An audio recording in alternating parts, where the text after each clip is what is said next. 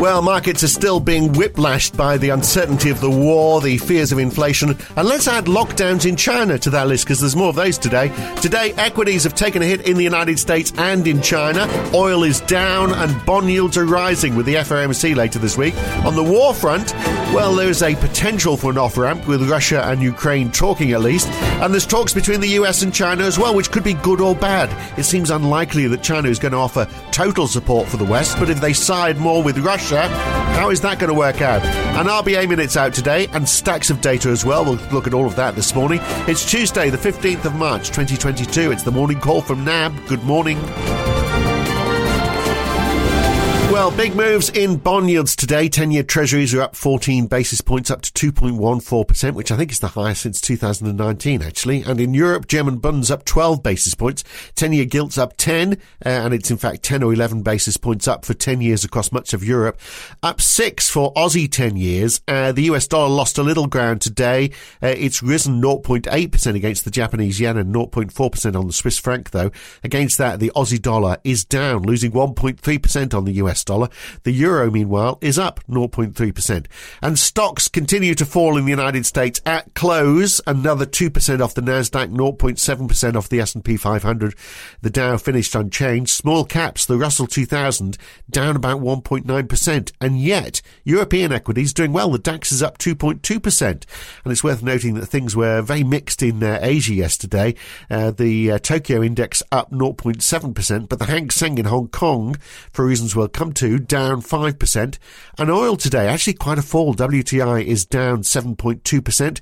Brent down six point four percent. So make of all that what you will. Here's N A B's Tapas Strickland in Sydney to talk about it. And uh, maybe we should start with those oil prices, because at one, at one stage, Tapas, oil got back below one hundred dollars a, a barrel. So uh, is there any reason for this sudden sell-off in oil? I thought we couldn't get enough of the stuff. Uh, good morning, Phil. Uh, yes, uh, quite a lot of volatility seen in the oil market, indeed, across all markets uh, over the past couple of weeks, and at least the headline moves uh, last night really driven by two factors. So the first one is uh, Russia and Ukraine uh, continue to talk, and while um, there hasn't been too much coming out of that, it's just the importance that that, that they are talking, and that uh, possibly an off-ramp could could emerge. And there were some developments um, overnight about President Biden uh, possibly travelling to Europe.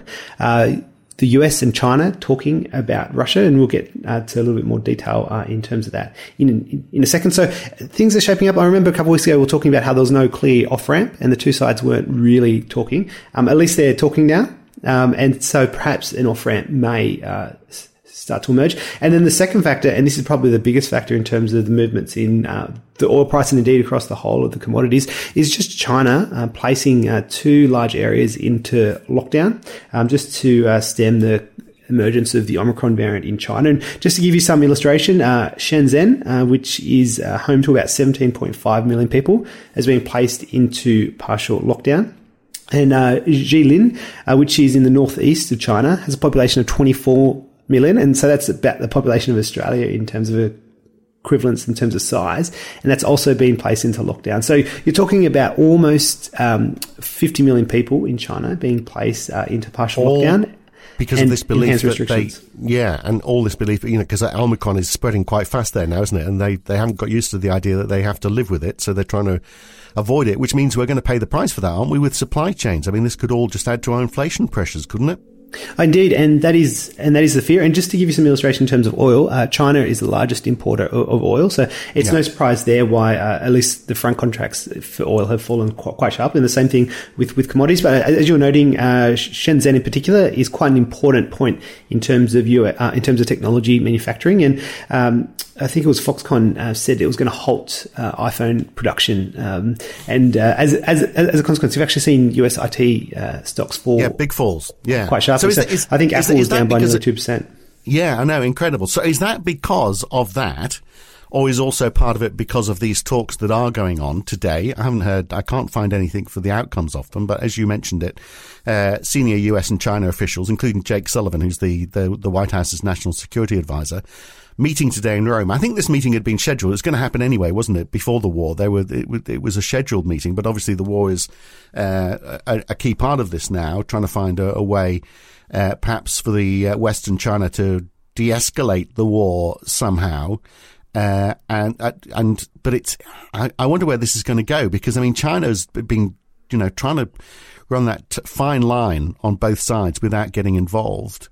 Uh, they've been accused of you know being tempted to supply arms to uh, to Russia, which China's got angry about the, the suggestion that they would or that they are. Uh, but you know we're also seeing you know there's a report in the F T today from the uh, Xinhua News Agency. Uh, publishing uh, a satellite investigation into U S l- labs that uh, Russia claims are being used to spread pathogens through animals. Uh, so this is the whole biological military activity. Uh, w- one official from China said uh, to reporters that uh, these activities are merely the tip, tip of the iceberg of what the, the United States is doing. And then there's also reports that the Chinese firewall is sort of telling more the Russian side of the story than the Western side of the story. So if China's trying to toe, toe a line down the middle, I mean, it's looking more like they're they're jumping onto the, the Russia side than to our side, doesn't it? Uh, it's it, it it's quite possible that um, China is obviously um, in, informally helping Russia in terms of the economic sanctions that have been applied, and I think. And do you that think that's, well that's hitting stocks as well? Do you think part of that is the, the, this this fear factor that uh, you know this might erupt further and China gets roped into? Uh, perhaps, and maybe that was part of the sell-off in uh, Chinese equities uh, in, in in Asia. And there was um, some notion that um, uh, a few Chinese companies might actually be running foul of anti-money laundering laws as well. And so you and you also got the ever-present risk of U S delistings for um, a number of the large Chinese tech names. So that's certainly possible, but I, I think the key thing is here is that Russia and Ukraine are, are talking, um, and there seems to be some kind of a momentum uh, towards uh, at least some kind of ceasefire. Uh, and of course, we don't exactly know when when that also, when that will occur, but markets at least are, pri- are increasingly pricing in the chance of that occurring. Yeah, and I guess a day when nothing happens, there's no big events, or there's no big bombings that we've heard about today, so I guess everybody is a bit relieved, but we have to take it day by day, obviously, uh, while having an eye on the future. How do you do that? I'm not really quite sure. Uh, look, let's have a look at what's happening uh, with the uh, uh, the uh, F O M C, of course, later on this week. Um, bond yields rising sharply today. Uh, that is presumably in anticipation of that meeting. Talk that, I mean, almost certainly a quarter percent rise this week, maybe half a percent next time. I mean, the the, the war is obviously pushing up the price of oil normally. Uh, so, and, you know, and then we've got lockdowns in China as well. All of that, you know, presumably means more inflation worries. That means the uh, the Fed will have to go harder on rates. Oh, indeed. And when you look at Fed funds pricing, they're now pricing seven rate hikes yeah. in twenty twenty-two, and that would take the Fed's funds rate to one point seven five to, to two percent, and closer towards that neutral level that uh, the Fed's Evans was talking about. The Fed that, that the Fed really needs to get to in order to uh, combat um, higher higher inflation.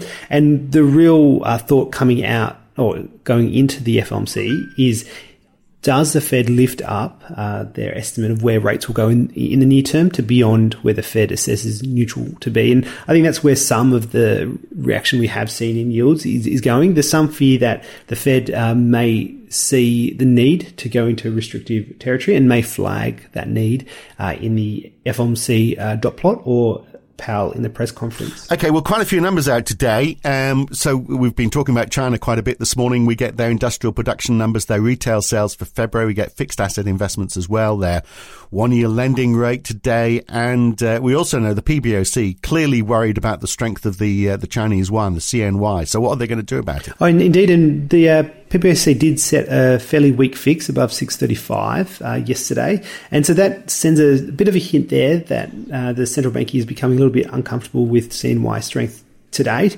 And there was a front page in, I think it was the China Securities Journal, saying uh, China may also need to cut its triple R and other lending rates to stabilise growth. So we do get the uh, one-year uh, medium-term lending rate decision today, and we're expecting a cut by ten basis points to that to two point seven five percent. And you'll have to expect uh, some further moves there also to shore up the uh, domestic growth front as well. Wow, amazing that they're going in that direction, isn't it? We also get uh, U S P P I, uh, which could see prices go still higher, remembering it was uh, nine point seven percent in January. Uh, yes, yeah, so I think the P P I will be watched uh, fairly closely just to see See, um, how much more inflationary pressure is going to come through the pipeline. You'd have to say, given uh, Russia Ukraine uh, in the coming months, producer prices are likely to come under further pressure, just given how far oil prices have risen and how far other commodity prices have risen as well. Um, also in the U S, we get the Empire Fed survey, and they may, that may be the first look in terms of how the business sector is viewing the Russia-Ukraine situation. So I think that will get a little bit of interest as well. Yeah, and the German Z E W survey as well. So does that cover the, that, that period too? Is that going to give us an indication of uh, of confidence in, in Europe? We also get industrial production numbers for the Eurozone as well. Oh, in, in, indeed it should, but just worth noting the German Z E W survey is a survey of market analysts, so um, it, it should, mm. by definition, um, see some fairly hefty falls in those indexes. And when you look at the consensus there, I think for the current situation, it's expected to fall heavily in the red to minus twenty-two point five from minus eight point one, and the expectations component is also expected to fall quite sharply. And uh, finally, numbers-wise, the unemployment numbers for the U K today as well, uh, which were up four point three percent year-on-year in December. These are January numbers, so they're a bit after the fact, aren't they? It's fair to say. But we do get average earnings, so we can see how whether whether they picked up at the start of the year. Oh, definitely. Just worth noting the B O E is also uh, meeting this week as well, and they fully price, um, sorry, markets fully pricing a twenty-five basis point hike, uh, with a further five point five hikes priced by the end of the year. And you'd have to say the employment figures, just given there for January, probably don't impact on that, that pricing. And really the key thing there is going to be the uh, earnings excluding bonuses, uh, which has, which the consensus has at three point seven percent year on year, a rate similar to, to last month. And uh, if that's the case, then uh, no real easing back in terms of wage pressures in the U K economy. Right, and it's no doubt going to be another volatile day today. I mean, just finally, I mean, the Aussie dollar, which has been slung about a bit, hasn't it, over the last the last week, but quite a big fall. I mean, obviously, we've, we've seen a, dro- a drop in commodities, uh, but, I mean, you know, it's it's still a turbulent world out there. Why such a big fall today? Uh, definitely, and you'd have to say it's probably the combination of uh, the fall in commodity prices and also the uh, fall in uh, U S equities as well. Um, so the combination of mm. both the proxy for risk sentiment um, and also uh, in terms of uh, just its proxy in terms of uh, global commodity currency. Um, and then also just in terms of what's coming up for Australia, uh, we also get the R B A minutes and uh, weekly consumer yeah. confidence. And uh, the R B A minutes, I think it's fair to say, probably won't contain too much in the way of new news. Uh, Governor Lowe did speak quite extensively last week and highlighted, or at least um, was saying to pivot the R B A to a more hawkish stance, uh, at least relative to where they were, um, with rate hikes uh, seen as plausible. And Governor Lowe did back away from the need to see two more C P I prints, saying uh, only one more uh, print was likely needed. And he used the term inflation psychology um, in uh, his uh, Q and A on Friday. And so that suggests that the R B A is looking quite closely at inflation expectations and wage um, expectations now. Right. Excellent. Very good. All right. We'll leave it there for now, though. Good to talk, Tapas. Catch you again next time. Uh, cheers. Uh, thanks, Phil. And uh, that's it for today. Apologies if I sound a bit bunged up. I got a bit of man flu. If you're a man, you know how bad that can be. Uh, hopefully I'll fling it off before tomorrow, though. Uh, I'm Phil Dobby for N A B. Catch you tomorrow morning. Have a good day.